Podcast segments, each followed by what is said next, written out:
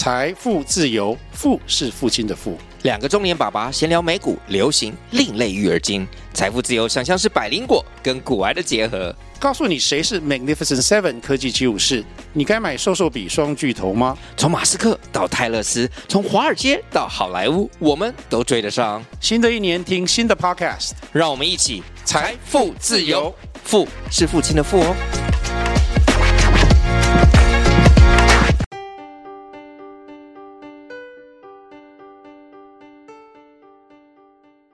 大家好，欢迎收听今天理财大小事。Hello，陈大哥。Hello，小郭你好，各位听众大家好。嗨，陈大哥。哎，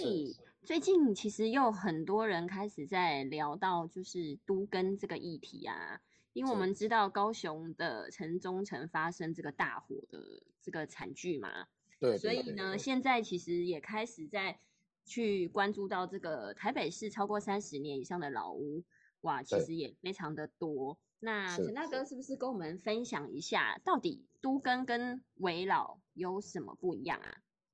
哦，呃，其实呢，两者之间它的共通性是很简单的。它呃，我们从最基本的逻辑来看，我们从一块地土地，然后它上面的盖了房子，盖了房子之后呢，就会有选择性，比如说盖的是透天，或者盖的是这种。啊，五层楼的公寓，或者是四层楼的公寓，或者是六层楼和七层楼的华夏，或者是盖十层楼、十二层楼、十五层楼，甚至二十几层楼的这个大楼，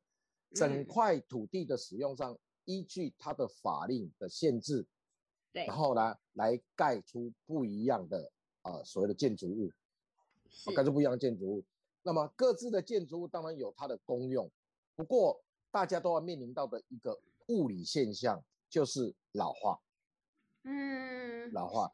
土地是不会老化的。不过呢，建物本身因为建材的关系，它会随着年龄不停、不停的、不停的锈蚀、锈腐，或者是因为呃钢筋结构经过地震或或者经过天然的雨水的冲刷，早晚都一定会让整个房子进入到一个老化的阶段。嗯，是啊。那么为了让这个老化的阶段的房子，能够不要有所谓的公共安全危害性，自然而然在这个阶段里，我们当然就要进入所谓的都市更新。所以这两个条例，也就是说都市更新或者是围绕条例，其实它都是为了要整个都市来做更新，来设置的这个法规。那基这一次的这一个呃城中城的这个案例呢？为什么一直他迟迟不能够动手的原因，就是因为，假如房屋的所有权人只有一个人的情况下，当然就比较容易沟通跟互相取得协调性。可是如果整栋大楼里面，它里面有了上百户的这个住户，只要有其中一户他不同意，就会构成所谓的钉子户。对。或者说钉子户，那按照目前的都更条例来看的话，虽然已经有开放一些排除钉子户的这个条款，不过，呃，我们整体的这个呃民法或者是宪法的规章来讲的话，人民本来就拥有对房屋或土地私有权利的部分的绝对权利，是，所以也没有办法去做所谓的排除。嗯，那你也不能说人家住在里面，你硬是把他门打开，把他人赶出去，然后呢，把他房子给拆掉。那么过去曾经有一个案例呢，发生在我们台北市的这个呃呃新生北路那一带附近有个豪宅，是，那也是一小片土地，他不愿意盖，然后最后趁屋主出去的时候，不小心把这个房子给拆了。这么不小心，就是这么不小心，对是谁不小心？啊，那当然事后拆除的人也被告了，嗯，哦，这个也被告了。那那啊，这个旁旁边的这个建商当然也被告，不过因为举不出呃举不出相当程度的实体证据，所以呢，最后也只能以意外来做呃这个收收结结尾啊。不过这个是一个很有趣的案例，就是。那还好，还好这个屋主他呢早上呢刚好去买了早餐不在，对，那自然而然没有所谓的人为伤害，就变成了只有神只有某种程度的民事的呃赔偿跟诉讼的观念而已。不过，如果假如造成人命的时候，那就不得了了。你如果只要一点伤害的情况之下，就会构成刑事罪。那刑事罪的话，那就会留下所谓的这个案底跟记录。那这件事情大家都不是那么乐意的去碰、去触碰的这一块呃所谓的禁区哦。那那所以我们可以从这个案例里面看得到一个很有趣的精神，就是说啊，只要你不愿意参与的情况之下，原则上原则上其实。还是有相当程度的难度去做所谓的都市更新，哦，那这个部分到目当然，呃，随着呃，应该讲随着天灾不停的增加，像这一阵前一阵子的地震这么大哈，那哦，或者是说呃，所谓的气候的变迁也越来越厉害，所谓的酸雨之类的，对，其实对整栋建筑物的侵蚀程度会啊，每一年每一年不停的加剧。不过，碍碍于整体现实的情况之下，当然，呃，每一个人啊，不管是自己或者是别人，总之在面临这样的一个问题的情况之下，都是会有相当程度的难以抉择的部分。所以呢，透过这一集呢，我们来了解一下什么是都市更新，什么是都市的这个呃都更计划，什么是所谓的围绕计划啊？是。那么第一个所谓的都市更新的计划呢？按照我们都更条例的这个规定，它是说，它为了促促进整个土地有计划、有计划性的再利用，所以复苏整个复苏整个都市的机能，改善整个环境跟景观，所以增加公共利益，所以特地制定了整个本条例。它是按照它的观念是说，它是要让土地再利用，让都市改善它的环境跟景观。然后呢，来做这样的一个对，这个叫活化它。那么换另外一个角度来看的话，什么叫围绕呢？围绕的观念呢，它是说在都市计划范围内的危险或老旧的濒临建筑物的重建。哦，我们可以看得到这两者之间的条件是不一样的，不一样的。哦，那后面当然一样，改善居住环境啊，提升建筑安全跟国内的什么生活品质，所以。这个部分呢，呃，是大家共通的。不过前置性是有略些些许的不同。一个是为了要什么复苏都市的机能，让土地再利用，让土地重新再利用。一个是什么？一个是因为危险或老旧已经濒临怎么样危险的建筑重建。是哦，那两者之间最大的不同就是都市更新的部分呢，它必须要经过。啊，很多的所有权人，所有权人的同意要经过都市呃的整个这个呃所谓的委员会的运作运作哦，然后呢，慢慢的慢慢的去做实施，哦会做实施，可以可以想见而知的就是说，都市更新的这个计划跟整体的条件是属于比较大型的，哦，比较大型的啊，比较大型的啊，那。危险或老旧建筑的部分呢，它是属于比较小型的，是小型的，所以是为比较大型的，就越面临到所有权人会比较多，嗯，比较多，那自然而然它实施起来这个阻碍性就比较高，是。那围绕的条例呢，它的这个听起来的这个人数呢就比较少。哦，比较少，因为你是本身已经是进入所谓的呃危险或老旧嘛，啊，那一定是整排或者是几附近几间一个区域，大家都是类似相同的一个呃状况，啊，类似相同状况。啊，所以说大家呢可以比较容易能够呃有机会可以谈得成，啊，谈得成。哦，那然后来做所谓的更更更新跟跟跟动。哦，那这个部分是属于围绕条例。那两个之间又有一个最大的不同，就是都市更新的实施者，实施者，对，他他必须要透过一些呃建商，哦建商哦，然后会会透过一些呃所谓的这个呃开发者，所以呢，他们他们的一个不可能由谁来单独实行说啊把这个事情给完成，所以他要。牵扯到的单位啦，或者是说他要配合的一些呃其他的这个呃所谓的建筑呃建商、建筑师，或者是这个呃我营建的单位，他们必须要更多或更大规模。哦，然后那你要花更多规模去请这些人，自然而然你在你盖好之后的房子是要分出去的利润就要当然比较多。